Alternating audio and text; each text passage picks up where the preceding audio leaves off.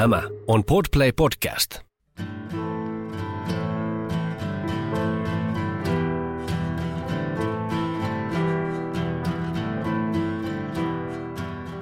Ja tervetuloa jälleen Kolmakabinetin pariin. Tänään vieraanamme on tietokirjailija Viljami Puustinen. Tervetuloa lähetykseen. Kiitos paljon. Viljami on tosiaan kirjoittanut kirjoja suomalaisen kulttuurin historiassa, muun muassa Kingston Wall-kirjan, Gallen veljeksistä kertovan kirjan, joka tuli noin vuosi sitten, ja työn alla on parasta aikaa suomalaista viikinkihistoriaa käsittelevä teos. Me ehkä keskitymme ennen kaikkea tänään tähän tuota, Gallenin veljeksiin ja ajanjaksoon, jona he elivät. Akseli Gallenkallellahan on suomalaisille hyvin tuttu ikoninen hahmo. Hän on vähän niin kuin suomalaisen kuvataiteen Ernest Hemingway, joka tuota noin soti ja hiihti ja oli monin tavoin miehekäs mies miehekkäinen viiksineen. Ja hänestä on kirjoitettu paljon, paljon elämäkertoja, mutta sun, sun kirjoittamasi kirja poikkeaa ehkä vähän sikäli, että sulla on ö, hyvin, hyvin läheinen suhde Gallenin sukuun. Kerrotko vähän siitä? Niin, mun isoäiti, isäni äiti, hän on oman sukua, oli Galeen ja Mai Lullon Galeen ja hänen isänsä Uno Galeen oli Akseli Galeen Kallelan isoveli. Ja Unolla ja Akselilla Aksel Galeen alkujaan, heillähän oli vain kaksi vuotta ikäeroa, että nämä veljekset kasvoivat silleen lapsesta nuoruuteen yhdessä. Ja mulla ei ole ollut koskaan mahdollisuutta tavata edes isoäitiä. Että isäni on ollut tällainen iltatähti, vanhojen vanhempien iltatähti. Ja kun minä synnyin, niin isoäiti eli enää vain muutaman kuukauden. Että mä en ole hänen henkilöhistoriaa saanut muuten selvitettyä kuin just kirjeistä ja tällaista toisen käden tietoa. Mutta isoisäni Viljo Puustinen, hän on ollut, hän kuoli myös just silloin ihan samoin aikoihin kuin hänen vaimonsa, eli isoäitini Mailullan, niin Viljo on tehnyt sellaista Lönnrutin työtä, että hän haastatteli ja jututti vaimoansa ja sitten sieltä mä sain tosi paljon Viljon niistä muistelmista tai niistä tiedon, Viljon niistä, ää, mitä hän on jututtanut, niin sieltä sain tietoa Uno Galenista. Ja kuten sanoit, Axel Galenista, Axel Galen Kallelasta, hänestä löytyy aika monta elämäkertaa. Kaikki minä ne kahlasin ja luin läpi ja sitten ää, hänen veljestään Uunosta taas ei ole sitten kuin ihan pikku anekdootteja jossain siellä sun täällä näissä.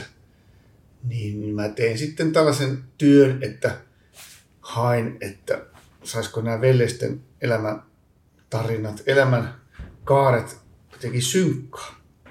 Eli tänne, niin kun, miksi, sitä, miksi nämä sanokaan hienosti tällaista elämäkertaa, kaksoiselämäkertaa. Aivan, kyllä. Joo. Vaikka he eivät olleet kaksosia. Mm. Joo. Minkä tyyppinen homma on sitten lähteä metsästämään tuota, hehän elivät tuota, synty 1860-luvulla, eikö? Joo, syntyivät, tuota, joo. Ja tota, noin äkkiseltä voi, kun miettii, voisi kuvitella, että olisi hankala löytää tietoja tuon ajan ihmisistä, mutta itse asiassa kun miettii tarkemmin, se saattaa olla enemmänkin jopa meidän ajan ihmiset, joista on vaikeampi löytää tietoja. Tätähän muun muassa tietokirjailija Walter Isaacson kirjoili tehdessään tota Steve Jobsin elämäkertaa, että oli helpompaa löytää Da Vincin kirjoituksia 1500-luvulta kuin, kuin löytää Jobsin sähköposteja 90-luvulta, että tuota, niin. nykyään me elämme tällaista hyvin niin kuin katoavan tiedon aikaa, koska kuvat on usein puhelimissa ja puhelimet hajoaa parin, parin vuoden välein kuvat usein sen mukana. Ihmiset poistaa Facebook-profiileitaan ja, ja tuota, tekstiviestit, moni muu tällainen niin kuin, tieto katoaa hyvin tehokkaasti, mutta tuon ajan ihmisistä silloin kirjeitä ja muuta tällä kirjoitettiin paljon, että tietoa Kyllä. löytyy ilmeisesti aika, jopa aika helpostikin. Joo, ja sitten äh, Akseli Kallelan perhe ovat tehneet hienon työn, että ovat tallentaneet ne tuonne kansallisarkistoon kaikki Axel Galenin kirjeet ja kaikki aineistot. Ja siellä on tämmöinen huippu lähde ollut, kun tota Matilda Galen, eli veljesten äiti, hän oli kova kirjoittamaan kirjeitä ja hän on ollut sellainen, joka näitä lapsiansa niin kuin pommittaa kirjeille ja vaatii heitä vastaamaan. Ja Matilda Galenin kirjeistä on hyvin paljon sitten minäkin saanut tietoa. Ja ne kaikki kirjat löytyy tuolta kansallisarkistosta, että ne on på svenska ja mä en ole ruotsinkielinen, mutta isäni on puhunut äitinsä kanssa, eli isoäitini kanssa ruotsia. Isäni oli sitten suurena apuna tässä kirjeiden etsimisessä ja litteroinnissa. Ja sitten me käytiin yhtä suomenruotsalaista ystävää, sitten, joka käänsi ne täällä sitten suomeksi. Matilda Galenin kirjeitä, Axel Galenin kirjeitä, Uno Galenin kirjeitä, kaikkea näitä löytyy sieltä. Ja sitten just ennen kaikkea, että Matilda Galenin kirjeistä löytyy tietoa näistä veljeksistä, kun Matilda kertoo jollekin toiselle perheen jäsenelle, hmm. Näitä oli useita lapsia ja asuvat sitten aikuistuttuaan eri puolilla Suomea kautta eri puolilla maailmaa. Niin Matilda Galen hän säästi näitä kirjeitä ja ne on kaikki tallennettu, talletettu tonne arkistoon ja niitä sitten on voitu käyttää ja saada sitä tietoa just näiden, vähän tässä lupaa. Joo. Moni meistä tietää, kuka on äh, tuota, Akseli Gallen Gallella, mutta millainen mies oli Uno Gallen? Ähm, Akselista voidaan just päätellä paljonkin kaikkea, että hän on ollut tämmöinen tulisielu ja äkkipikainen ja hauska seuramies. Uno on tiettävästi ollut enemmän tällainen synkempi, vakava, vakavamielisempi, sisäänpäin kääntynyt ja omissa oloissaan. Ei ole välttämättä, hän on, välttämättä hän ei ole ollut tämmöinen seuramies. Hän on ollut kosmopoliitti myös, kyllä. Hän on matkustanut paljon ja ollut, oli ulkomailla töissä ja palasi Suomeen ja taas lähti. Mutta hän ei myöskään luonut tällaista uraa. Hän ei luonut tällaista kansallista ikoni mm. Kaikki eivät pysty siihen. Ikään Kaikki eivät pysty siinä. Kalenin perheessä yksi pystyy siihen. Ja, mutta miksi, miksi minä halusin Uno Galenin elämän kertaa, elämää käydä läpi, niin okei, okay, tietenkin sille halusin tutustua itsekkäästi äh, sukuuni ja tonkia asioita, mitä olin kuullut huhuja ja halusin todistaa, että Uno Galen ei ole niin hirviö ja kauhea ihminen, niin kuin minulle on kerrottu. Ja hän ei ole mielestäni sellainen, niin kuin isäni puolelta sitten olen saanut kuulla kaiken näköistä. Niin, niin Uno on ollut vaan, hän ei ole ollut vaan niin just sellainen hän on ollut epäonnistunut, epäonnistunut taiteilija tietyllä tavalla ja sitten epäonnistunut lii, huono liikemies. Eli hän ei kyennyt sillä tavalla elättämään perhettään eikä maksamaan kaikkea velkoja, että hän koki konkurssin muun muassa vuonna 1893 ja se on ollut kauhean synti ja häpeä siihen aikaan kyllä sen pitäisi tänäkin päivänä olla tietyllä tavalla, mutta välttämättä kaikki eivät sitä koe, mm. vaan sitten perustetaan uutta. Aivan. Mutta siihen aikaan meni kaikki luottotiedot saman tien ja kadulla saatettiin vaihtaa kadun puolta, kun se konkurssin Aivan. kärsinyt tulee vastaan. Ja sitten se leimasi tietyllä tavalla myös sitten niitä lähiomaisia kanssa. Että isoäiti äiti lähti miehensä eli Uno Galenin konkurssin myötä NS pakeni Ruotsiin, mistä hän oli kyllä kotoisinkin, mutta hän ei tiettävästi voinut täällä Helsingin kaupungissa kuljeskella ja olla, koska oli leimattu tämän miehensä konkurssin takia. Eli tällaisia äh, synkkiä pilviä hmm. on leijailut tässä isäni puolen sukuhaaran yllä ja sitten mä oon niitä selvitellyt sitten käynyt näitä kirjeitä ja kaikkea sitä aineistoa läpi. Ja just näitä oikeudenkäyntipapereita on ollut mielenkiintoinen tutkia, että mikä siellä oikeasti, mistä Uno joutui sitten tilille ja yksi iso velkoja on ollut Lovisan puhelinyhdistys ja Unolla on ollut oma firma täällä Helsingissä ja ensimmäisiä puhelimia ja hän ei välttämättä sitten kyennyt ihan ajoissa maksamaan niitä kaikkia puhelinlaskuja, niin tota, hmm. sitten Lovisassa ovat hermostuneet ja ajaneet sitten, no pistäneet sitten oikeusjupakat, no nyt ei ole oikeaa sanaa, Vikkaan, että... Ovat niin kuin haastaneet sitten oikeuteen, vetäneet tämän Aivan. firman niin kuin sitten, että no nyt joudutte tilille, herra Kaleen. Joo, silloin varmaan puhelimella soittaminen oli hieman kalliimpaa hupia, mitä se on nykypäivän Helsingissä. Kyllä. Ja Uno, firma on ollut ihan tuossa Fabianin kadulla hmm. kahdessa osoitteessa ja se isompi toimisto oli sitten tuossa ihan Espan kulmalla, että – ihan pääkallo paikalla ollut ja siinä on ollut aamulehti ja tota, ei kun, nyt tuli väärin, päivälehti.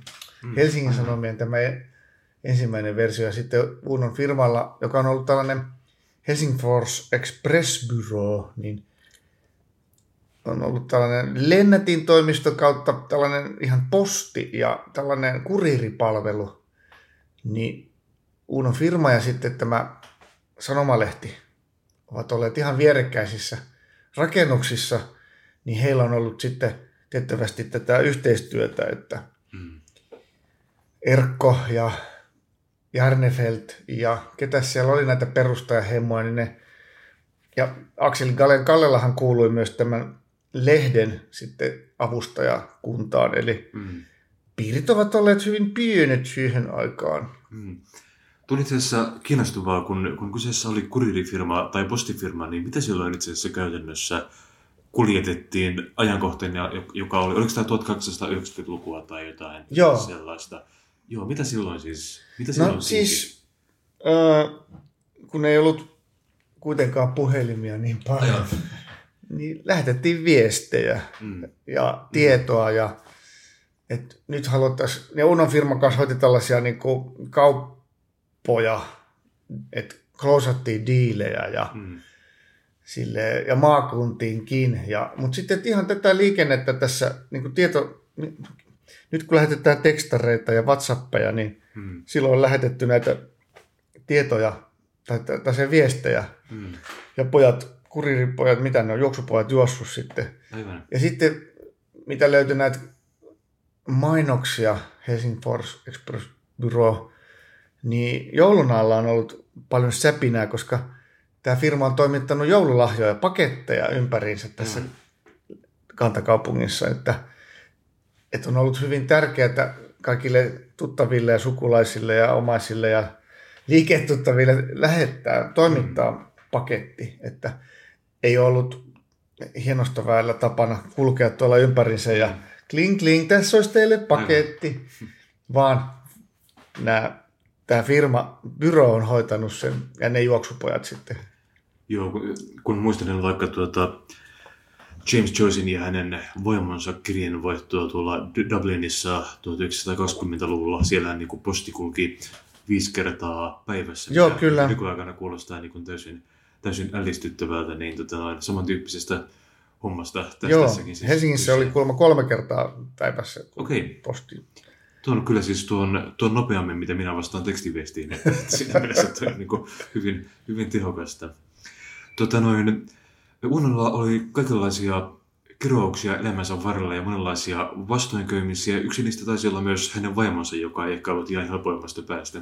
Joo, Ellen Tönberg, hän oli kotoisin tuolta Karlskronasta, Blekingistä, Ruotsista, Etelä-Ruotsista, sieltä läheltä Tanskan ja Saksan aluevesiä ja sieltä laivasto kaupungin osasta. Hänen isänsä oli toimittaja ja hän oli siis ihan varakkaasta tällaisesta virkamies, virkamiesperheestä. Hän oli ollut Tukholmassa kesätöissä. Hän oli myös sille edistyksellinen nainen, että hän oli kauppaopistossa, kauppakoulussa ja oli kesätöissä sitten Karlskruunasta, niin siellä Tukholmassa ja Uno Galen oli tullut tekemään bisnestä ja hoitamaan kauppoja Tukholmaan. Ja Uno oli sitten törmännyt tähän tällaiseen potipuksuun vanhan kaupungin jossain liikkeessä. Ja tota, siitä oli sitten tullut tänne pikku romanssi ja näitä kirjeitä löytyy, kun tota, täällä Helsingissä sitten sukulaiset kyselee, että missä sä Uno viivyt, että sun pitäisi nyt tulla äkkiä hoitaa sun bisneksiä tänne, että mikä siellä Tukholmassa on. Ja sitten huut ovat lähteneet liikkeelle, että Uno olisi tota, rakastunut johonkin leskirouvaan, rikkaaseen leskirouvaan ja on jäämässä sinne ja heti lähti huhut liikenteeseen, mutta Uno oli sitten rakastunut muutamaa vuotta nuorempaan neiti-ihmiseen ja sitten siinä meni joku aika, kunnes Uno sai sitten neiti-ihmisen muuttamaan tai tulemaan edes käymään Suomeen ja siitähän tuli ensimmäinen skandaali, koska he eivät menneet heti naimisiin. Oli se tietty aika, mikä oli ehkä kunniallista. He eivät tietenkään samassa asunnossa voineet olla, vaan sitten Uno asui toimistonsa yhteydessä olevassa huoneistossa ja sitten tota, Ellen majoitettiin tuttava perheelle alivuokralaiseksi näin ja sitten Uno kävi kuulemma liian usein siellä ja liian myöhään viipyi illalla siellä ja sitä sitten supisi, supistiin kylällä, no, kylällä kaupungilla. mutta, mutta lopulta sitten he päätyivät naimisiin ja avioliitto ei ollut hirveän iloinen, oli tosi myrskysä ja yksi mikä oli vaikeutti heidän tätä elämää, että Uno törsäsi ja e, tämä avioliitto vei enemmän rahaa kuin sitten Uno firma tuotti. Että sitten yksi teoria, miksi Uno teki konkurssia on myös, että nämä rouvan kaikki menot ja tällaiset olivat hieman enemmän kuin mitä Uno oli mahdollisuus kustantaa. Ja he istuivat hyvissä ravintoloissa täällä ja sitten tosiaan sitä rahaa ei tullut sitten firman kirstuun tarpeeksi. Sitten Ellen on ollut tämmöinen hyvin kuulemma omapäinen ja ei mikään sellainen sopeutuvainen, vaan hän on vetänyt sellaista kylmää omaa linjaa. Ja mun käsitys on ollut se, että hän on hieman halveksinut näitä suomalaisia ihmisiä, vaikka ruotsia ovat puhuneet, mutta jollakin tavalla pitänyt sitten sellaisina, eikä sen takia ole välttämättä. Esimerkiksi Matilda Galeen kirjassa kertoo, että kuinka se Ellen kohteli häntä niin huonosti ja olipa kylmä ja sellainen kä- nihkeä kädenpuristus ja, ja et ei, siinä niinku, tämä tuleva anoppi ei pitänyt lainkaan tästä Unon mielitietystä ja Matilda Galen tietysti teki kaikkeensa, että Uno ei menisi naimisiin tämän ruotsalaisen naisen kanssa, mutta Unokin oli hyvin kova ja varmaan sitten halusi vähän uhitella. Ja sitten he menivät sitten naimisiin. Ja äiti ei ollut edes, Matilda Galen ei tullut, tullut tiettävästi edes, tota, hän ei ollut Helsingissä silloin, kun okay. nämä meni naimisiin. Että, mutta ei ollut, niin. siinä oli muutama viikko, kun se oli väliä, niin Axel ja Mary Slör menivät naimisiin. Hmm. Ja eh, Matilda piti tiettävästi hyvin paljon sitten Meeristä. Hmm. Meeri oma sukua Slör, sitten Galen ja että mä Ellen Galenin kanssa meni huonosti ja Meerin kanssa meni hyvin ja tästä Matilda Galenin ja Meeri Galenin ja Akselin siitä on paljon aineistoa ja kirjeissä ja näissä, että he ovat olleet lämpimissä väleissä ja että tiettävästi just Matildalla meni sitten aika pitkälle välit poikki sitten niin kuin mm. Unoon ja sitten tota, just tähän ruotsittareen. Joo, että siis tämä kuulostaa siltä, että tässä olisi hyviä aineksia tällaiseen 1800-luvun seurapiirikko komediaan tässä. Joo. Ainekset kasassa. Sellainen Molière-tyyppinenkin voisi olla, että siinä räjähdellään ja, ja sitten on taas jotenkin moraalisia ja filosofisia kanssa ongelmia. Kaikki ainekset valmiina, kyllä. Et siitä vaan kirjoittamaan mm. joku. Mä voin tota, tulla konsultiksi. Aivan. Mitä sitten, tota noin, sitten tuli konkurssi, oliko niin, että Uno pakeni sen jälkeen Pietarien harjoittamaan uutta liiketoimintaa? Joo, hän sai sitten suomalaisesta puualan yrityksestä Anton Lindeberg, hän sai töitä sitten Pietarista, joka oli ihan Suomen pääkaupunki myös. Mm. Ja siellä Uno ei sitten kuitenkaan kauhean hyvin viihtynyt. Hän saattoi ehkä viihtyä Pietarissa, mutta hän ei viihtynyt siinä työpaikassa. Mutta kyllä nyt muutamia vuosia oli ja sitten hän sai kenkää, että ei tulla ajoissa töihin ja ei ollut tietysti kauhean motivoitunut.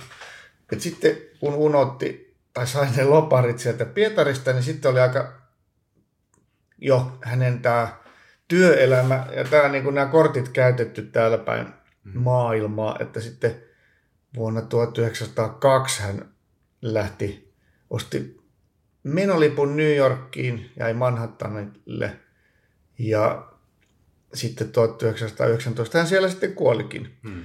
Ja tässä välissä sitten, tai silloin ennen kuin Uno lähti Amerikkaan, niin tota, isoäitini oli jo syntynyt ja hän oli viisivuotias, kun isä lähti Amerikkaan. He eivät enää sitten koskaan nähneet, koska Ellen, jonka piti tulla perässä sitten Lullanin kanssa sinne Yhdysvaltoihin, he eivät sitten koskaan lähteneetkään äiti ja tytär täältä Suomesta. Ja sitten kun heitä ei sitten kuulunut, Uno lopetti elatusmaksut ja sitten Ellen haki avioeroa ja sai sen sitten aika piankin erinäisillä suhteilla. Ja tuota,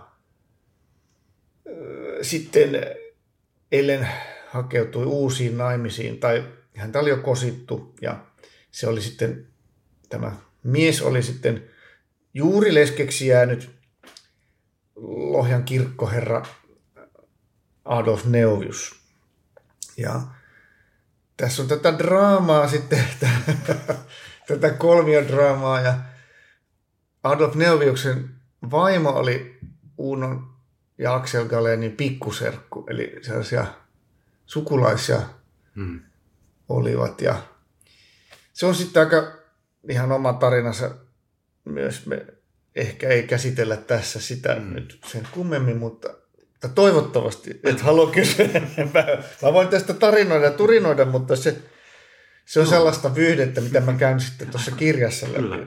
Kyllä, voidaan jättää jotain myös kuuntelijoille vielä, vielä mysteeriksi. Mm. Tota, palataan vielä hetkeksi tuonne Pietariin. Minkä tyyppinen paikka Pietari oli tuossa vuosisadan vaihteessa sen perusteella, mitä muistan vaikka hiljattain lukemasta niin tota Herman Nyqvistin loistavasta Mannerheim-elämäkerrasta, niin tuota, Pietari oli aika, aika ylväs ja kosmopoliittinen kaupunki noina aikoina ja tuota, siihen verrattuna Helsinki on varmaan vaikuttanut melko, melko hupaiselta pikkukylältä, mutta tuota, Minkä verran sä niin tutkit tuon ajan Pietaria?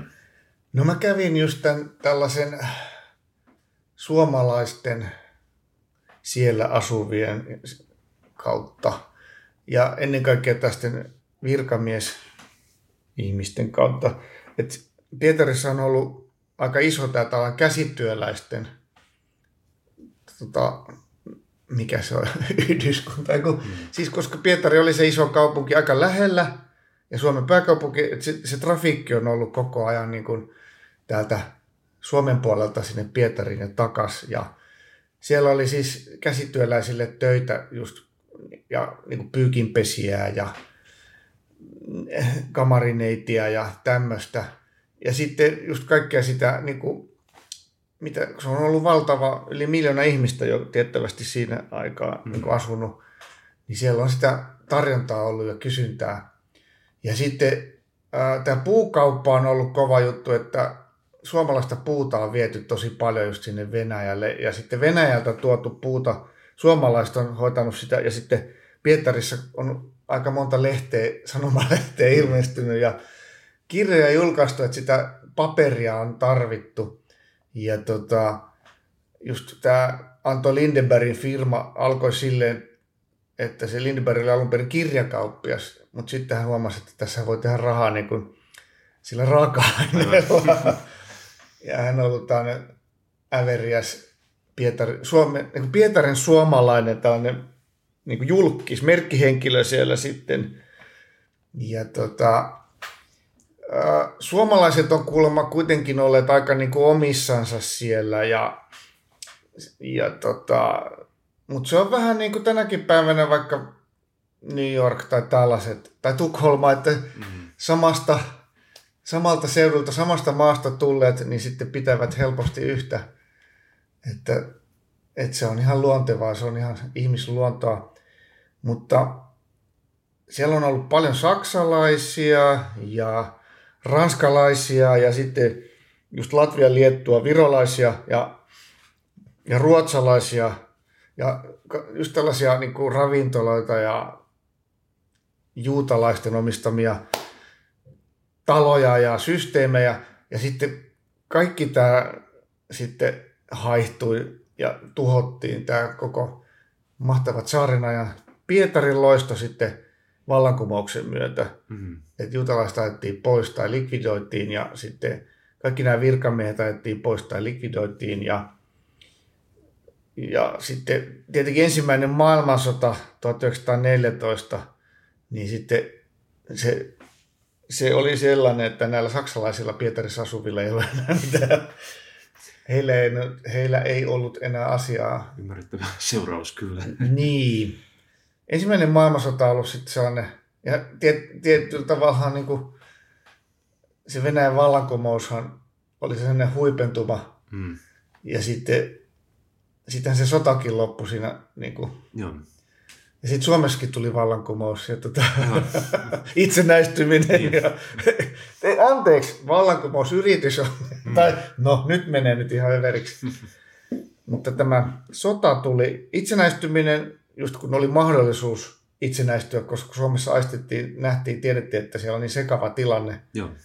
Ja Pietarissa, ja sitten, joka oli pääkaupunki, ja sitten, sitten tuli tämä tämä sota sitten 1918 ja siinä vaiheessa tosiaan Uno Galen on asunut ja Mailullan Galen ja Ellen kaikki pois Pietarista, että se oli ihan muutamia vuosia, mitä Uno Galenin perhe vietti Pietarissa.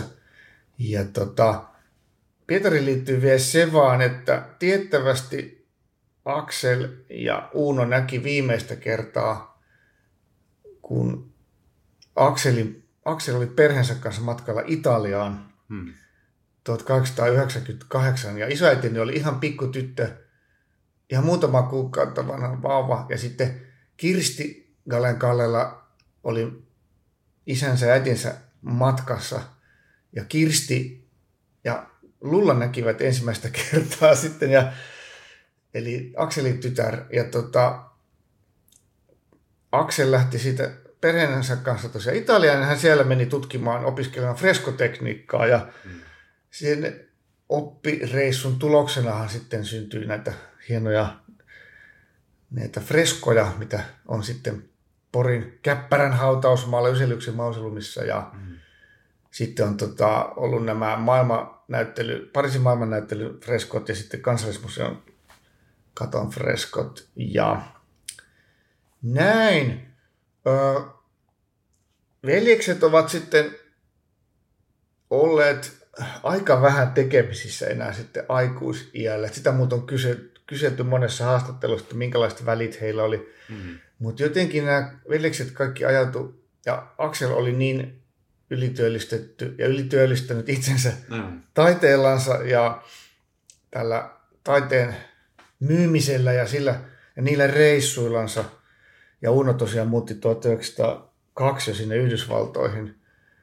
Et tota, Akselhan osallistui töillänsä San Franciscon maailmannäyttelyyn 1900, mitä se oli, 15, eikö, niin, mutta eikö 1914, kun, se oli, kun syttyi tota, maailmansota, niin ne Akselin työt jäi sinne. Amerikkaan, ne oli siellä teillä tietämättömillä, ja yksi selitys, miksi ne katosi siellä, oli se, että, että Yhdysvalloissa koettiin, että Saksa on, tota, kun Saksa oli sodassa, niin Suomi oli tota, saksalainen maa, koska Aivan.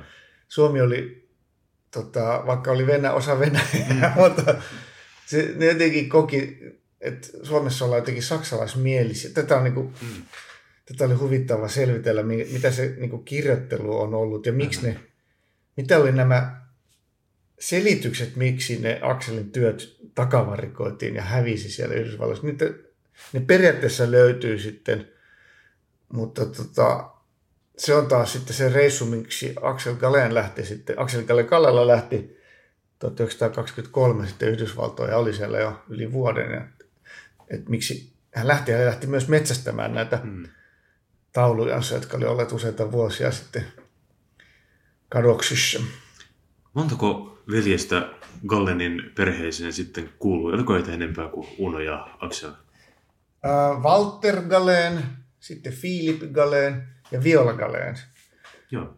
Ja sitten muutama pikkuveli on ollut, mutta he kuolivat tosi vauvana. Ja sitten Viola Galenin äh, sisko, äh, kaksoissisar, niin hän kuoli kanssa ihan pikkusena, mutta hän kuoli siellä Tyrväällä, mistä he ovat kaikki kotoisin. Siellä on Jaatsin talo yhä tänä päivänä pystyssä, kannattaa mennä käymään. Mutta tota, näitä sisaruksia oli näinkin monta. Ja sitten oli vielä noita heidän isän ensimmäisestä avioliitosta on ollut vielä velipuolia sitten, Joo. jotka ovat sitten olleet ihan eri sukupolveja. Mutta... Aivan. Verrattain runsas, runsas katras siis kyllä kaikkinensa. Mitä he muut sitten tota, noin, tekivät ja millaiset suhteet heillä kaikkinensa oli? No, niin kuin tuossa alussa vähän sanoin just, että Matilda Galen piti yhteyttä. Mm. Matilda tiedotteli, äiti tiedotteli, että missä kukin on ja mitä kuuluu. ja, ää, Walter, hän opiskeli lakia, mutta sitten ryhtyi, ei, lopetti kesken lakiopennot, kun halusi töihin ja palasi Tyrväälle ja hän ryhtyi tota, puolalle myös. Perusti tällaisen huonekalutehtaan ja puujalostamon tuonne sinne Tyrväälle. Mm. Ja sitten muutama vuosi meni, niin sitten tämä Arturi Juselius Patrona Porista, niin meni ja palkkasi sitten, osti tämän kaiken ja palkkasi sitten Walterin. Ja sitä kautta, Walter Galenin kautta, niin Akselhan on buukattu sitten mm. tekemään niitä Juseliuksen mauseudumin freskoja mm. sitten, että nämä liittyy silleen toisiinsa. Ja tota, Philip, hän lähti maailman merille myös nuorena miehenä, mutta hän päätyi takaisin Suomeen ja sitten hän, hän teki uraan farmaseuttina. Ja Matilda Galen oma sukua tota, Valruus, niin Matildan veljeä oli muutamakin apteekkari ja farmaseutti, ja se tuli sille äidin suvun kautta tämä farmasia. Ja mm. siellä Tyrvään apteekki, niin tota, Konrad Valruus pyöritti sitä apteekkia, ja Walter ollut siellä töissä sitten pikkupoikana ja vähän vanhempanakin ja harjoittelemassa, että ja sitten Viola, hän ei löytänyt sitten miestä, koska, tai hän ei koskaan mennyt naimisiin, oli aika paljon sitten äitinsä kanssa, mutta sitten eivät tule kuulemma välttämättä hirveän hyvin toimeen. Että vielä sitten lähti opiskelemaan. Hän on ollut Tukholmassa ja Göteborgissa ja sitten saanut koulutuksen tällaiseen niin puukäsityöopettajan. Näin, että mutta hän sitten kuoli aika nuorena syöpään ja on aika surullinen tarina. Mä en tässä rupea sen tarkemmin, mutta siitä on multa kysyttykin aika paljon, että hei, että pitäisikö Viola Galenista kertoa sun Viljami vähän enemmän ja, ja selvittää ja tutkia, mutta toistaiseksi en ole ryhtynyt, että siinä on myös jollekin, joka haluaa näistä asioista olla enemmän tai tutkia kiinnostunut, niin sitten Viola on hyvä aihe. Joo, tuohon oli siis, mietin tässä tuommoista raha, rahapolitiikkaa, että kuinka kaikkinensa mikä oli Gallenien taloustilanne, koska siis Uno Gallen taisi olla hieman, hieman jatkuvissa rahavaikeuksissa, kuten myös Akseli Gallen kaudella kaiketi. Tosin hän kylläkin rakensi totta kai tarvaspäitä ja erämauhuviloita ja muuta tuollaisia, että tuota, eikä tuo Sibeliuksin ja Gallen Kallelan rahavaikeudet kuulostaa tässä mielessä vähän suhteellisilta, mutta kuitenkin niin perustilanne tuntuu olevan se, että lompakko oli aina vähän auki ja uusia lainoja metsästettiin joltain, niin tota, noin, tota, on kaikkinensa niin kuin nykynäkökulmasta hupaisaa miettiä jotain tota, Gallen Kallelaa ruinaamassa uusia velkoja jostain, kun hän on kuitenkin tämmöinen ö, Suomen kansakunnan alttarille nostettu tällainen lähes, lähes myyttinen, myyttinen hahmo, niin tuota, eikö hän kuitenkin myös vietti aikaa siellä, siellä erämaan mökillä töitä tehden hyvin kylmissä olosuhteissa, siellä, siellä ilmeisesti lämmitys ei ollut, ö, oli, mutta oli, oli hyvin, hyvin vaatimatonta ja tällaista, että elämä ei ollut pelkkää juhlaa. Joo, ei, mutta kyllä Axel Gallenilla kävi hyvä mäihä, että hänen tota, vaimonsa isä tota, Carlos Lör oli tällainen ihan pätevä raamies. Ja, tota, Carlo, Carlos hoiti noita tota, Akselin raha-asioita, eli hmm. järkkäs stipendejä, järkkäs apurahoja ja myi eteenpäin niitä tauluja ja Aksel pystyi keskittymään sitten siihen taiteeseen aika paljon paremmin. Ah, tuo, Et sitten sellainen ongelma tuli sitten, kun Karle kuoli, niin tota, et sitten hänen, hänen oli niinku hieman hankalempi, kun joutui ottaa vähän, ja ottaa itselleen niitä hommia, mitkä, tota, mikä se on, appiukko. Mm, aivan. Appiukko hoiti. Ja sitten Aksel on saanut ihan hyvin tauluja myytyä ja isoja töitä ja isoja rahoja. Ja sitten kaikki tällaista, tai no en mä tiedä kaikki, mutta ainakin tota, Afrikan matka rahoitettiin sillä tavalla, että Aksel kertoi, että hän, tota, hän teki diilin tuon elän, nykyinen eläintieteellinen museo, että hän kerää sinne kaikkea niin kuin antilooppeja, no yhä siellä, Aksel Galenin ampumia antilooppeja, tai ainakin sen seurueen, Joo. löytyy täytettynä sieltä ja kaikkia hyönteisiä systeemejä, että hän niin kuin tekee työtä siellä matkalla samalla siellä safarilla Afrikassa ja, Mm. ja sitten tällainen niin kuin, että se on niin kuin hyödyllinen matka hän sillä ilveellä sai myös pankista lainaa, Mm. mm. että, että ei hän lähde sinne vaan huvittelemaan, hän, Aivan. vaan tuo Suomeen tällaisia eksoottisia itemseja mm. täytettynä ja Joo, tässä on kyllä tämmöistä Hemingway-henkeä. Että Kyllä, tuota, kyllä. Hän oli suuri vain valkoinen metsästäjä. joo. Ja sellainen, aika just sellainen äijä tyyppinen, että isäntä ja Joo, atleettinen ja Joo. väkivahva ja hiihtää, kuka hiihtää pisimpään ja jaksaa ja, aivan. ja kaikki tämä. Ja joi kuulemma sille paljon, mutta ikinä ei, tä- näitä tällaisia Galen Kallela alkoholismitarinoita ei ole, että hän on niinku pitänyt alkoholista, mutta hän ei koskaan ainakaan viinan kanssa ryssinyt mitään. Mm. Ja on juhlinut paljon nuorena, mutta se oli ihan se yleinen tapa kanssa. Mutta että siinä, missä niin kuin tiedetään, että Sibelius istui näissä Helsingin tietyissä ravintolassa Mm. tai jossain tuolla maakunnissa retkillänsä Aivan. joidenkin tuttavien tai aatelisherrojen vieraana viikkotolkulla juomassa, niin Sibeliuksella on niin kuin käynyt, tai hänellä oli niin kuin, että hän olisi voinut olla vaikka säveltämässäkin, Mm. mutta sitten hän käytti sen aikansa tällaiseen juhlimiseen. Aivan. Ja sitten, mutta Sibelius oli pitkä aikaa kanssa juomatta ja hän eli vähän pidempään. Joo, siis kun ottaa huomioon sen, Kaikesta huolimatta Joo. hän eli tosi pitkään. kun ottaa huomioon sikarin, viinin ja muiden väkijuomien kulutuksia, hän eli vissi vähän päälle 90 Kyllä, joka, joo. on sinänsä varsin kunnioittava saavutus, mutta tota, Kallen Kalellahan niin matkusteli tällä perusteella New York, Pietari ja Afrikka mainittu, mikä on jo aika paljon, kun miettii vaikka omia isovanhempia, niitä, jotka ei varmaan koskaan poistunut Suomen rajojen ulkopuolelle missään, missään vaiheessa, niin tuohan on tuota, noin kyllä, viittiköhän aikaa Keski-Euroopassa, mä en muista tätä. Joo, Budapestissa ja Viinissä ja Berliinissä ja Pariisissa hän opiskeli, että Aivan, ja kävi niin kuin välillä Suomessa ja taas takaisin sitten on ollut tota, kaikki nämä Pohjoismaat on ollut. Ja sitten kun hän tapasi näitä pohjoismaisia taideopiskelijoita sitten Pariisissa, niin tota, Mm. sitten hän on käynyt moikkaamassa niitä sitten. joo. Siellä, Ja- Niin. Sibelius opiskeli muun muassa Wienissä ja Berliinissä. Oliko he samaan aikaan siellä vai tapahtuiko nämä? No suutkot samoihin aikoihin, Joo. joo. mutta he tapasivat sitten virallisesti Helsingissä. Aivan. Ja sitten just näissä tämän päivälehden näissä illan istujaisissa. Joo. Tullaan siis tota, Keski-Euroopassa pyörii muutenkin tämmöinen taiteilijoiden rinki. Siellä oli kaikki munkit ja... ja, ja tuota, joo, Berliinissä. Joo, mitäs kaikkea muuta?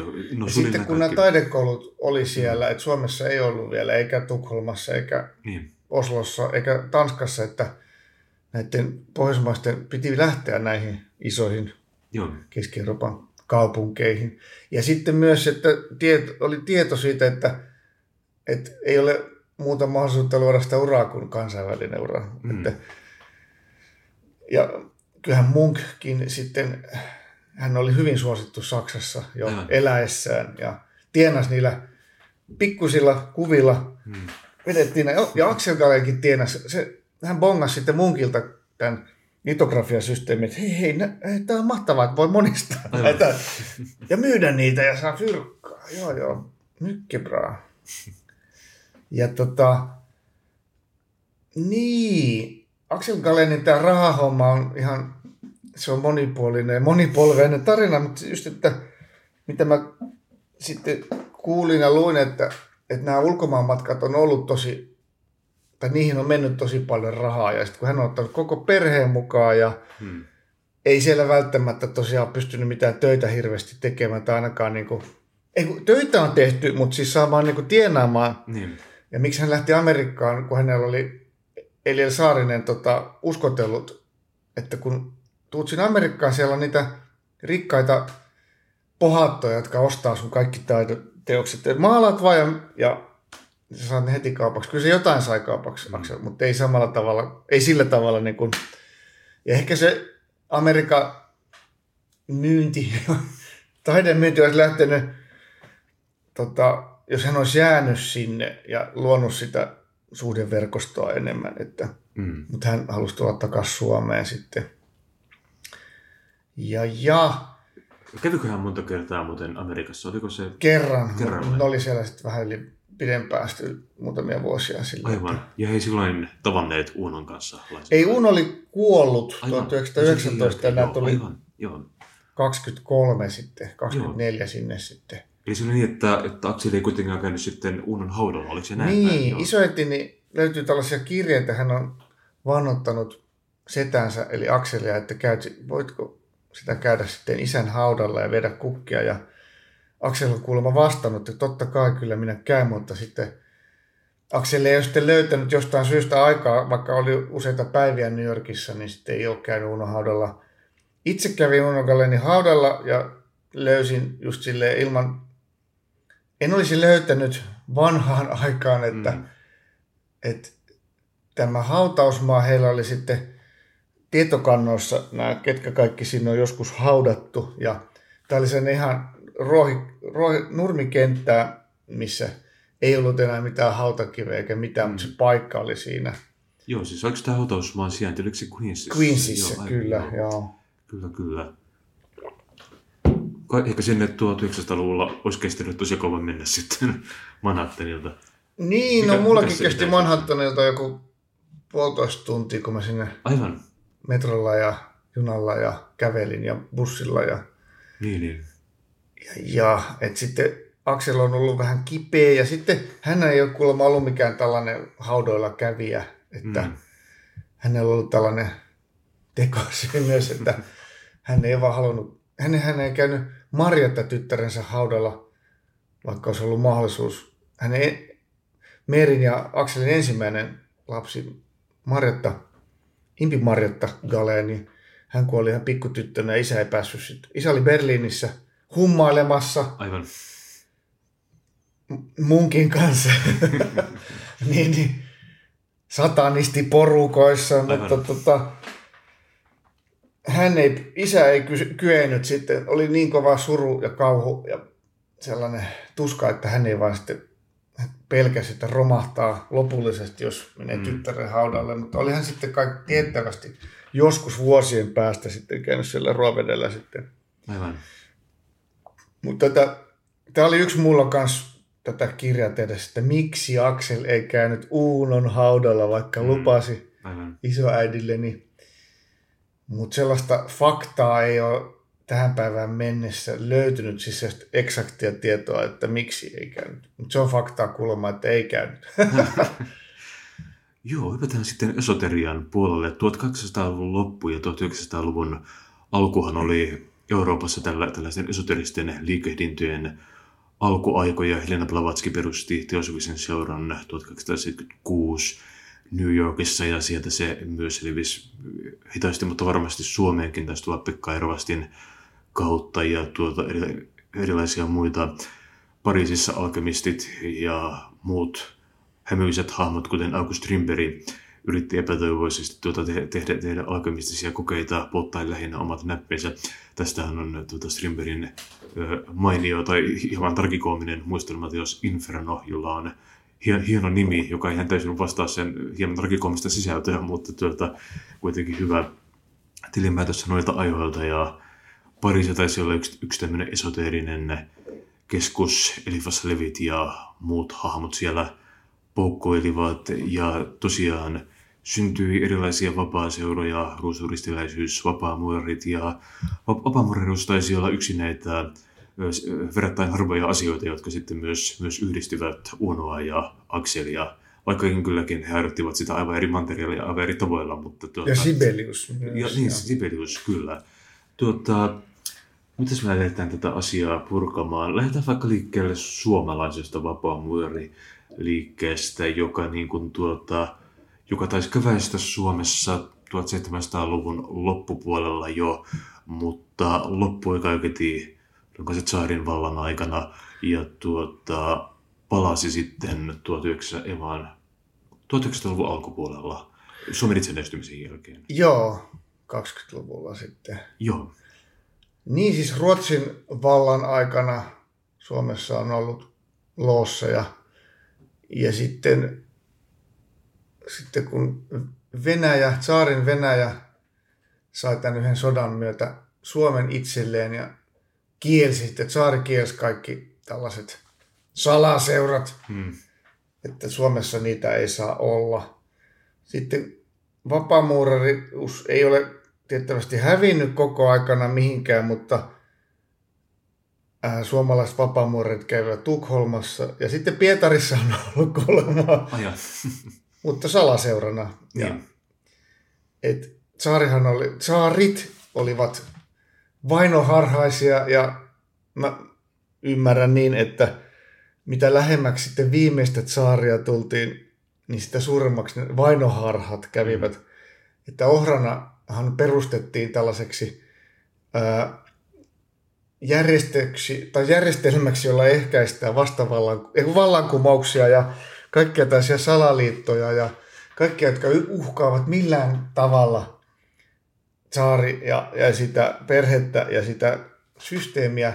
Ja juutalaiset joutuvat kärsimään tosi pahasti saarin vallan aikana. Ja sittenhän näitä salaliittoteorioita on, ja sit, että kuinka moni sitten Venäjän vallankumouksen näistä suorittajista ja johtajista oli sitten kuitenkin juutalaisia. Ja, mm-hmm. Et se oli myös tällainen, tällainen tota, okkultistinen sota myös, mm. mitä käytiin. Mutta tämä vapaamuurarius on sitten tullut näiden herrasmiesten elämään unalla tiettävästi vasta siellä Yhdysvalloissa. Ja Yhdysvalloissa se vapaamuurarius on ihan tänäkin päivänä aika sille vapaa, tai sille, että sitä ei hävetä, sitä ei tarvitse piilotella sillä tavalla tiettävästi. No, voidaan, kukin voi katsoa näitä eri lossien sivuja ja siellä ihmiset, tai Facebook-tyyppiset jututkin näyttää, että ihmiset on hmm. kertoo, että olen saanut taas sen, sen vihkimyksen ja miehet. Ja tota, jos pitäisi ihan tavan, tavan, niin. tavan tallajille vähän avata, että mitä vapaamuurajuus itse asiassa on, sehän on aika hämäävä termi. Jos pitäisi mökille muurata savupiippu, niin luulen, että vapaamuurit ei olisi silloin oikeita hahmoja, kenelle soittaa. Joten, tota, niin. miten, miten sinä määrittelisit tota vapaamuurariuden? No vapaamuurarius, itse en ole vapaamuurari, suvussa on ollut näitä, ja tähän kirjaan mä kävin pitkään läpi, että mitä se voisi olla, koska vapaamuurariudesta tietää ainoastaan vapaamuurari, ja vapaamuurari voi puhua vapaamuurariudesta vain toisen vapaamuurarin kanssa. Eli mm. minä olen hakenut tästä tietoa, mitä kirjoista ja netistä löytyy. En ole jututtanut sille ketään elävää vapaamuuraria. Mm. Mutta olen saanut muutamilta vapaamuurareilta tällaisen ns. Niin kuin, ei siunauksen, mutta olen saanut viestejä sitten kirjan myötä, että joo, ihan, ihan, eihän se nyt noin ole, mutta ei te ole niin pahasti metsään käynyt. Mä olisin, että huh, kiitos. Jos pitäisi jollain tavalla niin, niin, niin, niin yrittää kertoa, avata. Siis alkujaan sanotaan, että vapaa muuraus olisi lähtenyt siitä, että keskiajalla ää, tuolla Keski-Euroopassa kirkkoja rakentavat mestarit, niin niillä oli salaisuuksia ja niillä oli kiltoja. Arkkitehdit ja tiilen hakkaajat, niin siellä oli tämmöinen hierarkia ja tieto siitä, millä tavalla katedraaleja ja kirkkoja rakennetaan, niin se siirtyy tällaisten riittien ja siirtyy tällaisten niin kuin suullisesti vain niille, jotka olivat vihkiytyneet näihin kiltoihin. Ja vapaamuurailla on tänäkin päivänä sellaisia vastaavanlaisia nimityksiä näille eri hierarkioille, mutta aika 1700-luvullahan sitten vapaamuuraruus on virallisesti alkanut ja sitten siihen otettiin just tällaista esoteerisia ja tällaisten niin kuin ikuisten muinaisten kulttien ja tällaisten uskonto, salassa pidettävien uskontokiltojen tai tällaisten myyttisten veljeskuntien ja tällaisten, niin kuin vaikka Egyptin, mitä on opetettu Egyptissä eri kreikkalaisille filosofeille, tai sanotaan, että, että Pythagoras sai tällaista salaista oppia Egyptissä, ja sitten Aivan, eikö se myös ollut sama tarina, että, että Platon, tuota, myös Platon. Platon vietiin jonnekin pyramidin alle, jossa oli salainen vihkiserum, jossa hänelle kerrottiin hermeettisiä salaisuuksia. Juuri näin. Ja kuningas Salomon on tällainen, mm. yhä tänä päivänä vapamurrit palvovat Salomonia, koska Salomon, hän oli tällaista okkulttia tietoa, ja hän rakensi niitä temppeleitä. Mm. Ja Vapaamurrella on nämä temppelit. Täällä Helsingissäkin on tuossa pari korttelia tonne päin on yksi temppeli, olen käynyt siellä ja Uudenmaan kadulla on yksi temppeli. Niin tämä tällainen muinainen, salainen, pienen porukan tieto on se, mitä kuljetetaan tässä vapaamuurareudessa. Nyt menee aika hankalasti ehkä kerron tätä, mutta tota... Ei, kyllä tämä minusta ihan hyvin, okay, hyvin hyvä. Kyllä pysynyt kärryillä. Niin perusajatus on se, että on olemassa tällainen ikuinen kautta aikojen kulkenut ja säilynyt tieto, hmm. viisaus, totuus kaikesta. Ja vapaamuoret ovat yksi tällainen ryhmittymä veljeskunta, jolla on tätä tietoa ja sitä jaetaan ja annetaan vain tähän veljeskuntaan vihkiytyneille. Ja sanotaan, että se on sitä samaa tietoa, mitä on kulkeutunut just muinaisesta Egyptistä ja Kreikasta ja, ja just Rooma ja niin kuin Mitras. Mm-hmm. Ja tämä tällainen, aina joka Mitras-kulttihan on ollut, tai siis Mitrashan on ollut tällainen jopa melkeinpä valtauskontokin, vaikka se oli mm-hmm. sotilaiden uskonto. Joo. Sitä harjoitettiin salaisesti maan alla olevissa tällaisissa mm. temppeleissä ja sitä siellä on ollut hyvin hierarkinen ja tänä päivänäkään ei oikeasti kunnolla tiedetä, että ne salaisuudet on pidetty hyvin salassa. Vapaamuurarit saattavat tietää tästä mitras mm. uskonnon harjoittamisesta enemmän kuin me, mutta me emme voi tietää.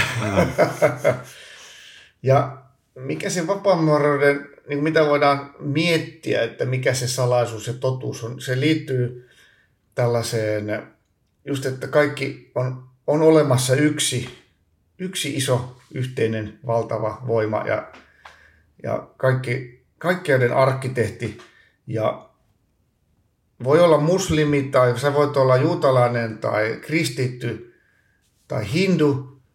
Kaikki palvoo tai palvoo, niin kaikki me ja he, niin vapaamuuraudessa kunnioitetaan sitä yhtä suurta isoa, joka, nämä on tällaisia niin kuin Jeesus, Muhammed, tässä on vähän niin kuin teosofiaa kanssa sillä tavalla, että mm-hmm. teosofiahan perustuu tähän, että on olemassa yksi sellainen vanha ikuinen totuus, ja Joo, joka, jota eri, mm. eri vuosisatoina, vuosituhansina on eri hahmo tai tällainen suuri opettaja, kuten vaikka Jeesus tai Buddha tai Muhammed, mm.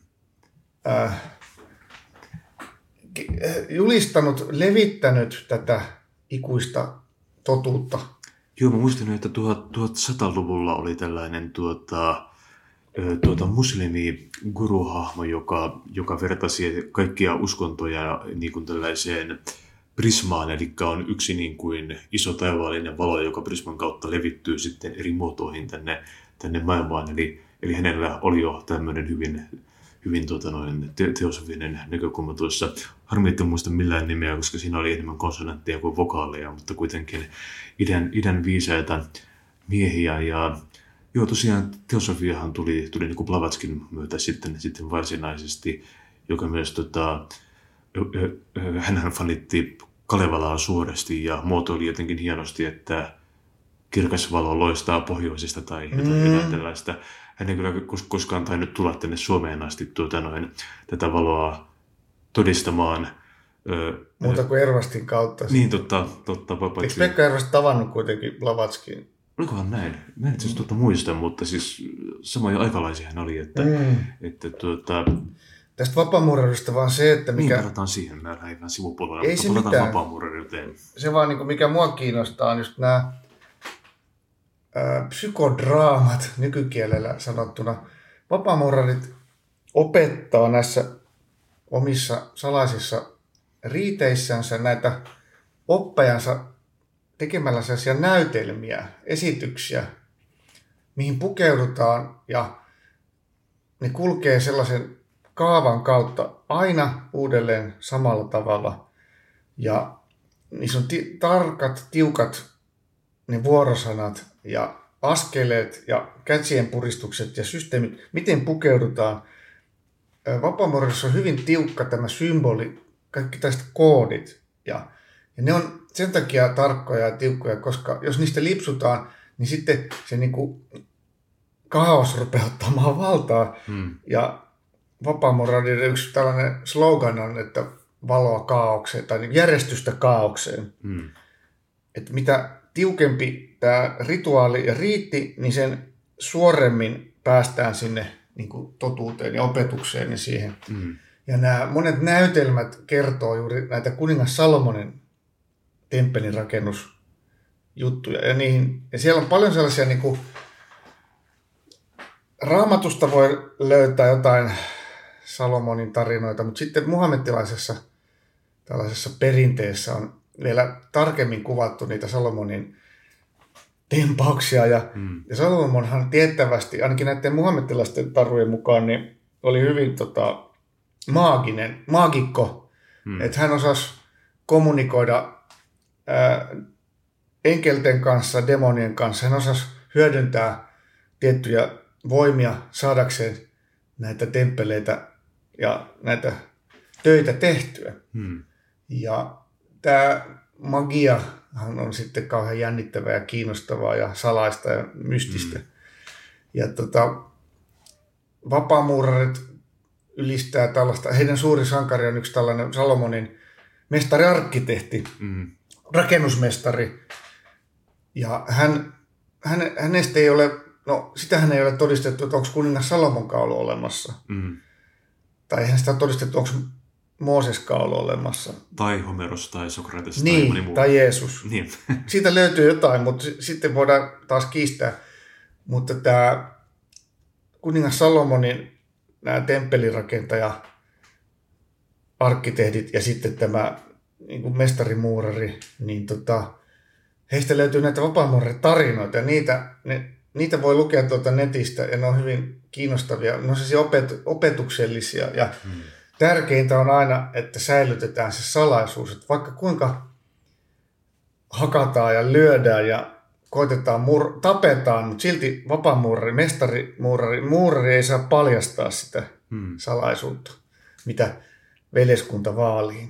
Ja ainoastaan toiselle, niin kuin toistelen, että toiselle muurarille ja niiden opetusten kautta, että niistä ei niin kuin huudella tuolla keskenään missään, vaan ainoastaan niissä tilaisuuksissa, rituaaleissa.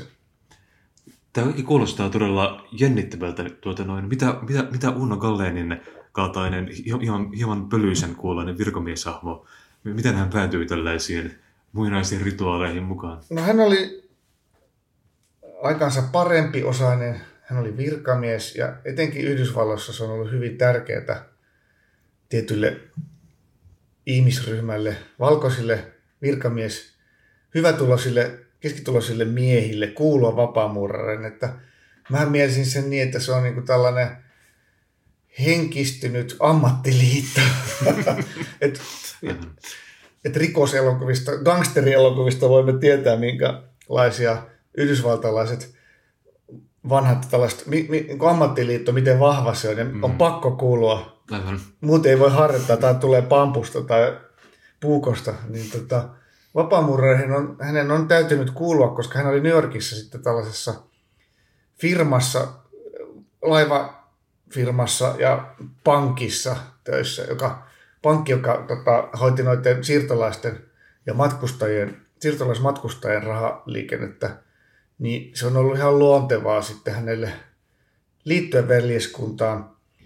Ja hän on ollut sitten ihan alusta asti mukana tässä ruotsinkielisessä tai ruotsalaisessa loossissa, Bredablick Lodge 880, josta löytyy sitten tietoa New Yorkin sieltä Grand Lodge of New York, sieltä itse kävin siellä paikan päällä tonkimassa näitä arkistojen aarteita.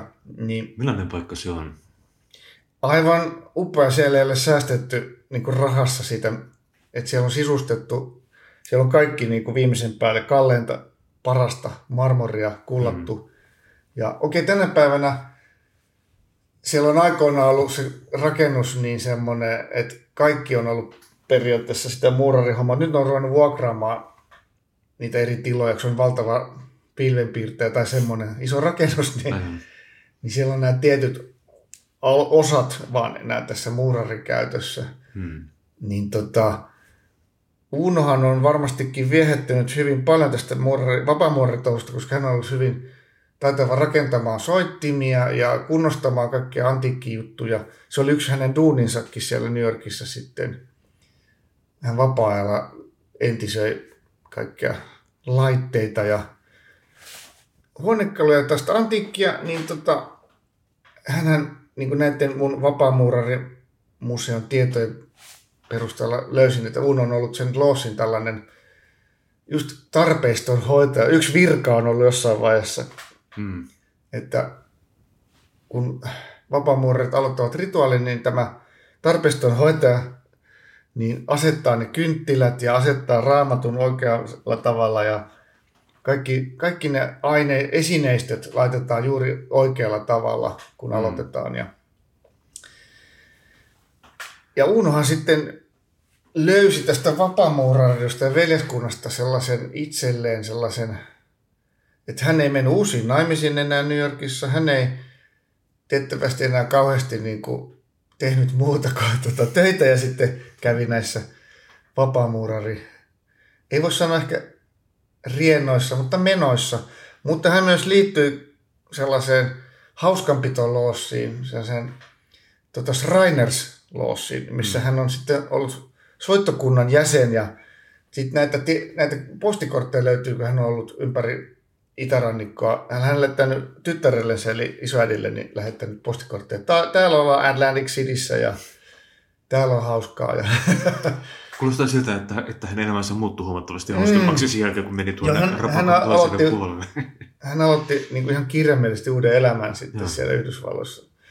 Ja kun hänestä Suomessa ja täällä pohjoisessa se kuva kaikista, tai se käsitys hänestä näiden kirjeiden ja kaikkien perusteella on, että hän on ollut tosi synkkä ja ahdistunut, niin kaikki se sieltä New Yorkista tulevat, mitä on olemassa se tieto, niin hänellä on ollut sitten ihan lupsakampaa. Joo, tuo on ehkä niin kuin tämmöinen myllyttävän omaperäinen tapa hoitaa tämmöinen keski kriisi, että, että voi ostaa siistin moottoripyörän tai silloin varmaan siistin hevosvankkurin tai sitten, sitten voi liittyä tällaiseen muinaiseen rituaaliveljeskuntaan. Niin, niin. Tuota, on sekin tapa. Ja veljeskunta pystyy liittymään, jos on tosiaan niin vakitulot, koska no jäsenmaksut on aika kovat ja sitten tota, siihen kuuluu tällainen hyvän tekeväisyys. Pitää osallistua aina, aina täytyy aina antaa rahaa tiettyihin juttuihin. Ja sitten ne kaikki tarpeistot, kaikki ne vaatteet ja kaikki ne korut ja systeemit aina maksaa. Hmm. Ja kun ne ei ole mitään rikkaamaa, vaan niin arvokkaita koruja, tai siis jalometallia ne systeemit pitää olla. Sitten Unohan tosiaan sitten selvisi, että hän on siellä vihkiytynyt, vihkiytynyt sitten niin korkealle vapaamuurariudessa kuin vaan Scottish Rite. Hän on vihkiytynyt niin korkealle kuin vaan pystyy sinänsä. Hmm se on ollut myös sitä, että kun hän on, hän on ollut 32 asteen vapaamuurari, niin hän on sitten päässyt liittymään siihen Shriners, hmm. siihen hauskampi taloon. Eli että kärsimyksen kautta... Vaatii paljon työtä, että pääsee pitämään hauskaa. ja sitten kun mä oon käynyt läpi sitten, mitä on pystynyt, minkälaisen erilaiset vihkimykset on ollut sitten kohti sitä kolme. Siis vapaamuuradussa on 33 astetta ja Uno on tiettävästi 32, niin kun mä oon käynyt läpi niitä sitten, mitä on pystynyt, niin ne on ollut pitkiä, hankalia, todella työläitä, pit, monen tunnin niitä ne vihkimykset. Hmm. Et, ja täytyy osata kaikki vuorosanat, kaikki ne näytelmät hmm. ulkoa. Et siinä on joutunut, hän on joutunut tekemään paljon töitä tosiaan, että jos hän olisi ollut niin, että täytyy olla tietyn ikäinen, tietty, niin kuin, että voi olla avioliitossa, mutta sitten pitää olla aikaa kyllä myös tällaiselle. Ja, mm. että jos on pieniä lapsia ja kiireinen työ, niin sitten Sittenhän hirveän monet vapaamuurarit tiettävästi jää sinne ihan mestarimuurari asteelle, se kolmannelle asteelle mm. tai ihan kakkosasteelle. Että ei vaan valitettavasti ole sitten aikaa eikä kiinnostusta käyttää siihen vapaamuurariuteen. Mm. Axel Galenhan vihkiytyi, mutta hän on tietysti saanut sen ihan ensimmäisen asteen. Hän lähti Amerikkaan ja, ja hänen muurari niin kuin, historiansa loppuu siihen ehkä kahteen käyntiin tuolla Lossissa. Aivan. Tota... Täällä Helsingissä. Mm. Puhutaan vielä vähän tuosta, tuosta tuosta amerikkalaisesta vapaamuurariudesta nimenomaan. Että tota, tai itse asiassa vielä ensin kysyä tuosta. Me ollaan nyt puhuttu, puhuttu aika paljon vapaamuurien historiasta ja sen tota, keskeisistä teemoista, mutta minkä verran me sitten käytännössä tiedetään ihan käytännön työstä, että, että mi, mitä tapahtuu käytännön tasolla vaikkapa Unkalle niin arkipäiväisessä elämässä, mitä hänen vapaamuurarityöhönsä kuuluu? Vai tiedetäänkö me? Niin, näitä istuntoja, lossissa käyntejä on ollut kai muutama kerta tai kerran kuussa. Mm. Mutta sitten on ollut just, että he ovat lähteneet jonkun vapaamuurareiden rahoittaman sairaalan avajaisiin tai perustajaisiin ja vanhankoteihin käymään ja viikonloppuretkiä. Vapaamuurareet on tehneet kuulemma tosi paljon retkiä. Ja sitten kun hän on vielä kuullut tähän Schreiners hauskanpitolossiin, niin hän on... Ainoa lossi, missä saa pitää hauskaa. Niin! Tota, tällainen hauska anekdootti liittyy New Yorkiin, että tämä tällainen kuuluisa konserttipaikka kuin Carnegie Hall, niin mm. nämä Schreinersit kokoontuivat siellä alkuun, mutta sitten ne sai potkut sieltä, kenkään sieltä, koska se sikarin kärry ei lähtenyt sieltä millään pois. Ja se oli niin hankalaa sitten järjestää näitä, kun Schreiners oli meetingit, Mm-hmm. Niin sitten kun seuraavana, tai heti on joku tilaisuus, niin se sikarin kärry oli niin karsea. Sitten se tuulettaminen oli niin vaikea, niin mm. No ei sinne mennyt kau- kauan, kun veljekskunta rahoitti sitten heille ihan oman tällaisen temppelin sitten. Että Ai, itse... oliko se, se sama paikka, jossa se kävi tuota, tekemässä Ei, kun se on niin kuin se Reinersin temppeli on ah, sitten ihan oma paikkansa. Okay. Että tämä Grand Lodge of New York, se on sellainen valtava talo, minkä sisällä on sitten näitä virallisia, ei hauskampita tota, loosseja. Tuo on, tuo on sinänsä hauskaa, että salaseuralla on noin, noin massiivinen ö, temppeli keskellä New Yorkia. Tämä, niin kuin, tätä. Siellä oli vartijat ovella, Aivan. ei sinne pääse, niin kuin, turistina pääsi, kun tota, ilmoitti, ilmoittautui tällaiselle kierrokselle. Okei. Sinne museon sellaiselle, sinne kirjastoon pääsi, mutta sinnekin piti siellä aulassa kertoa, että mihin menee. Ja, Aivan. mutta kyllähän se on kaikissa näissä, kyllä ne niin kuin New Yorkissa niin haluaa tietää, että why you are Kyllä. here. Ja tällaisena ei-muurareina pääsi sinne kierrokselle kyllä. Sitten siinä oli muurareita jostain muualta, joku australialainen oli. Okay. Tietenkin se jutteli hirveästi sitten, kun itse olin siellä, niin kuin muurarit juttelee muurareiden kanssa, niin tota, heillä on ihan erilaista se kommunikaatio. Mutta mä vaan ihastelen sitä taidetta tai sitä arkkitehtuuria.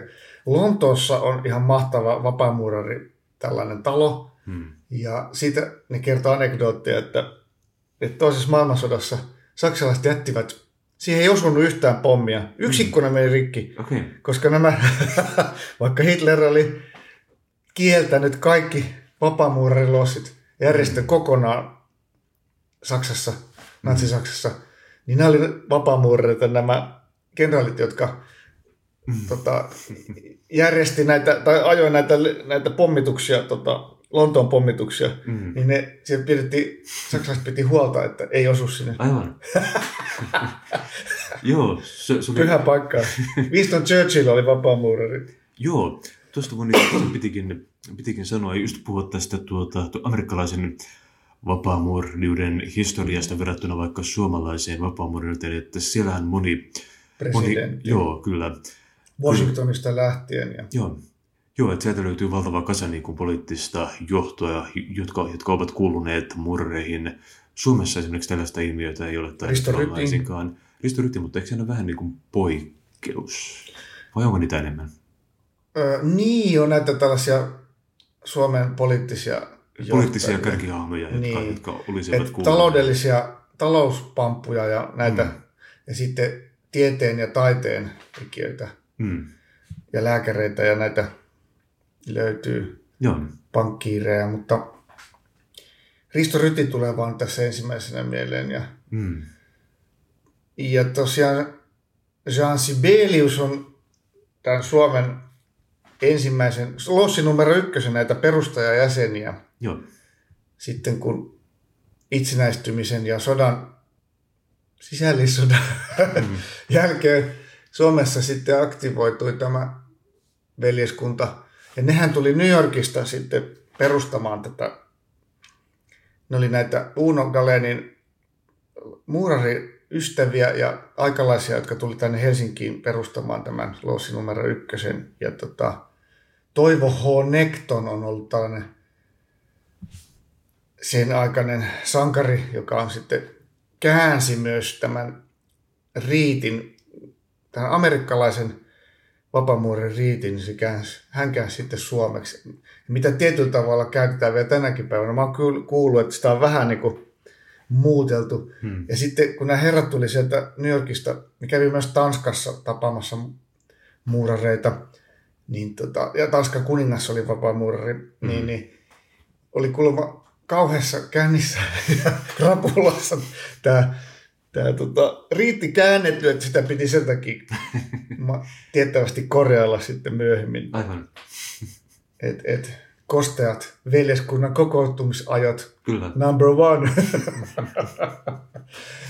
ja Sibelius valittiin sitten tällaiseksi ää, urkuriksi, että muurari musiikin tekijäksi. Että, Joo, se on ollut varmaan hienoa olla vapaamuurari siihen aikaan, että siellä on Jean Sibelius soittaa urkuja. Ja Mm. sitten kuulemma on tapahtunut tällaista, että mestarisäveltäjä, muurariveli Mm. Sibelius, niin hän on soittanut niitä sovittuja sävelmiä uruilla, mutta sitten hän on ajautunut soittamaan, improvisoimaan ja Sibeliuksen, tämä on siis ihan fakta, että Sibeliuksen viimeiset julkaistut työt on, sävellykset on näitä vapaamuurari joo, musiikkia. Että hän ei sitten niin virallisesti julkaissut enää. Mm. Sibeliuksen vapaamuurarin jamit kuulostaa kyllä niin ihan, vireyttävältä tavalta viettää, viettää iltaansa. Tuota, Sibelius... Kaapu päällä ja, tai smokki päällä ja miekat vyöllä. Joo. Tällaiset teräaseet on ja kaikki tällaiset ristit ja tällaiset temppeliritareiden tunnukset liittyy aika paljon tähän näin. Ja mm.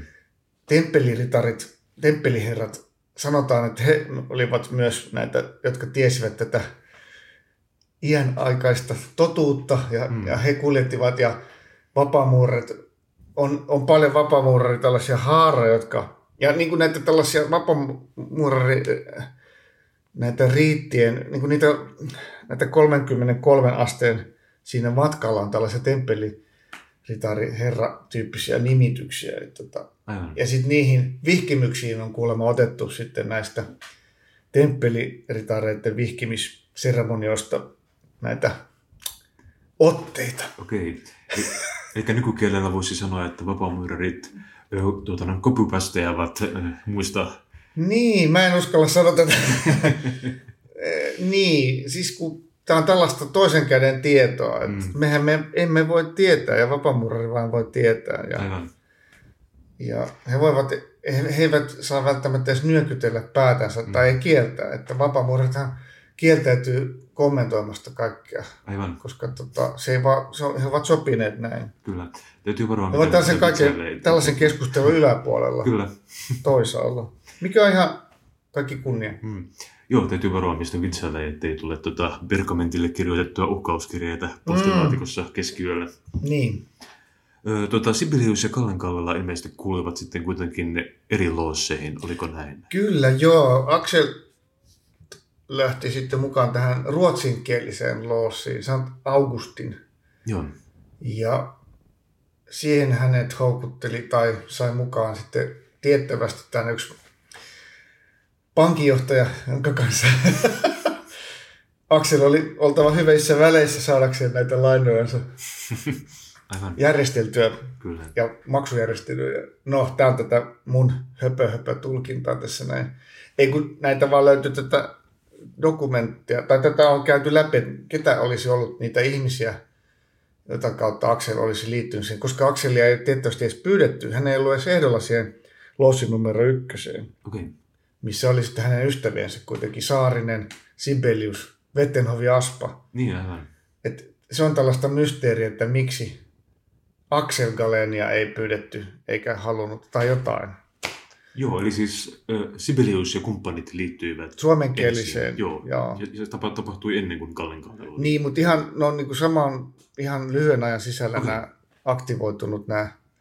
Voidaan sanoa, että ne aktivoitu, koska ne oli ennen just Venäjän valtaa niin tota, olemassa olleita. Paitsi se, se Suomi loossi numero yksi, se on niin kuin aloittanut from the scratch. Aivan. Ja tota, niin. Mitä sitten oikeastaan tapahtui? Miksi, miksi Kallen Kallelan ura jäi niin tota, lyhyeksi? Eikö häntä napannut vai? Mitä se olisi vaatinut niin paljon just sitä, että pitää olla läsnä, pitää Aivan. käydä ja osallistua ja säätää ja vääntää. Unnolla oli aikaa hmm. ja hän tiettävästi nautti siitä. Aivan. Hän oli vihkiytynyt ja halusi yletä ja tutkia itseänsä ja totuutta. Hän oli totuuden etsiä. Aksel etti totuutta, mutta taiteen keinoin. Hmm. Hän luki paljon ja mietti paljon, puhui kuulemma paljon ja juuri hyvien ystävien kanssa. Ja hyvien juomien vaikutuksella ja sikarin ja luontotilanteissa näin, että tota, mua just kiinnosti ja kiinnostaa tämä näiden, voisi sanoa suurmiesten just se, se mikä se taide, mitä he ovat metsästäneet. Ja sitten kun he ovat kokeneet näitä suuria, niin sitten he ovat saaneet, mitä saaneet valjastettua siitä, taltioitua. Tuohon Sibeliuksen musiikki ei mitään muuta mahdollisuutta, tai siis Sibeliuksen musiikki elää yhä tänä päivänä ja kuka tahansa Esa-Pekka Salonen, mahtava kapellimestari, niin saa ne silloin 1800-luvun lopulla, 1900-luvulla sävelletyt teokset mm. soimaan ja, ja meidät sellaiseen ylimaalliseen tilaan se mm. musiikki. Kyllä. Ja mä ainakin viehtyn ja pääsin aikamoisiin tiloihin katsomalla Ateneemissa näitä Axel Galenin tauluja ja mm. just näitä tällaisia Kalevala-aiheisia, tällaisia esoteerisaiheisia tauluja.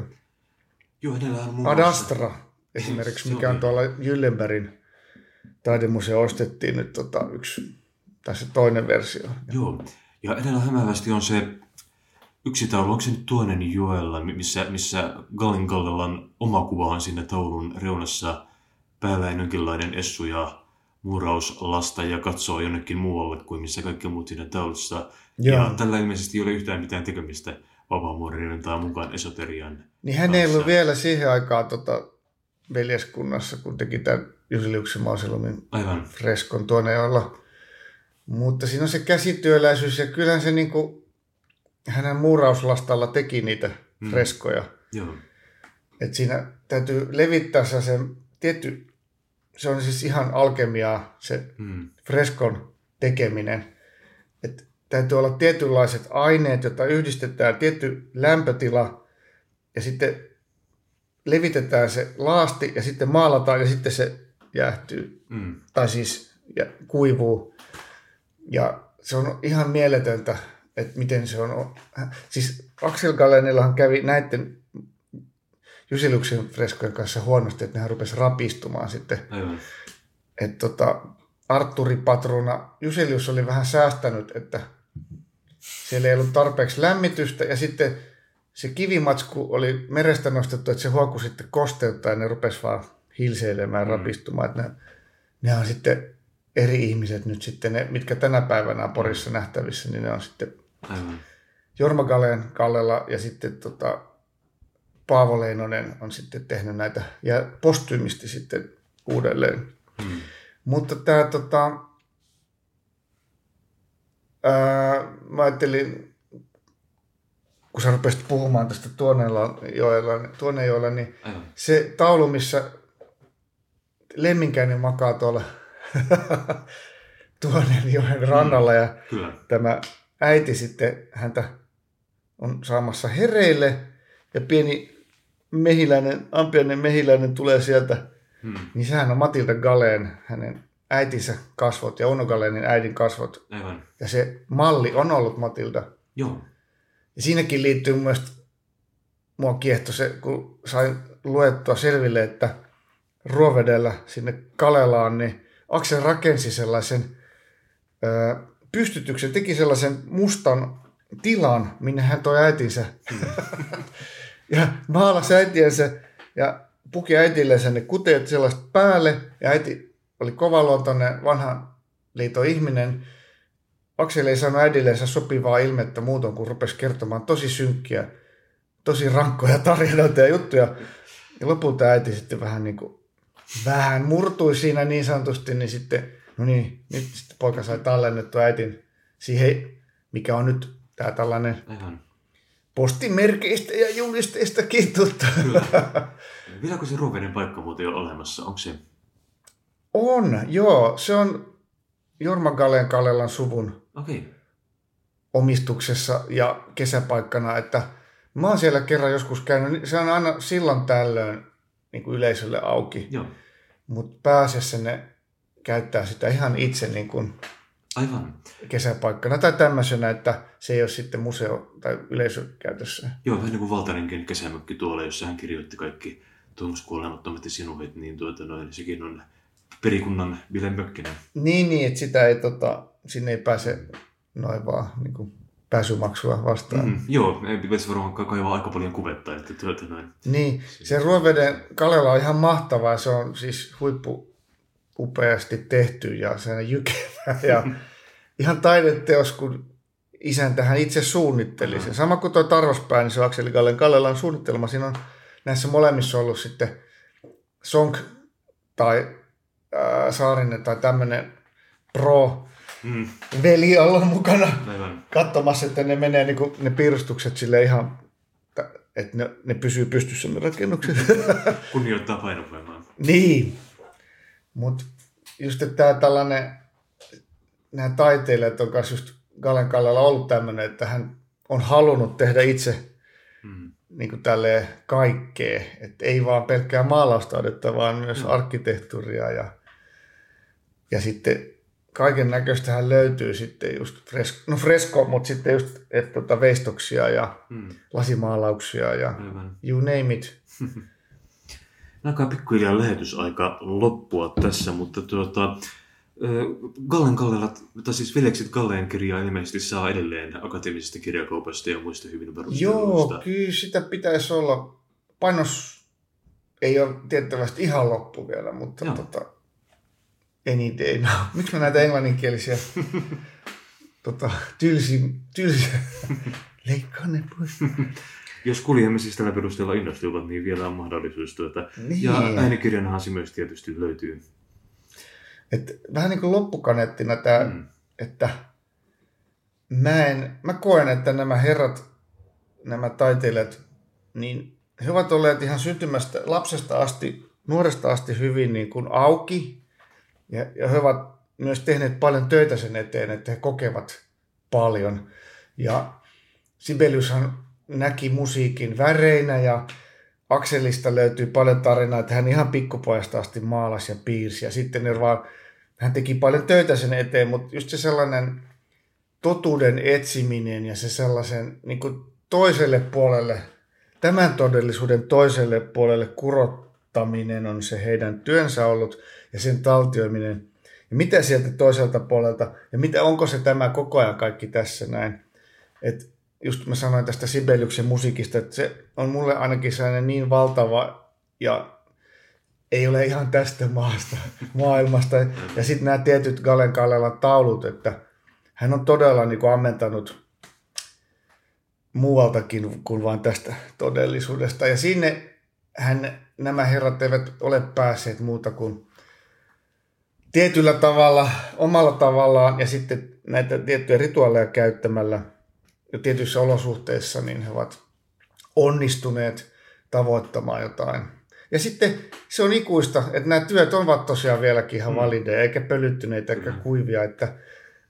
Työt elävät, vaikka miehet eivät. Niin, he ovat saaneet aikaiseksi tästä ikuista taidetta. Kyllä. Mainio loppukaneetti. Kiitos paljon vierailusta. Kiitos paljon.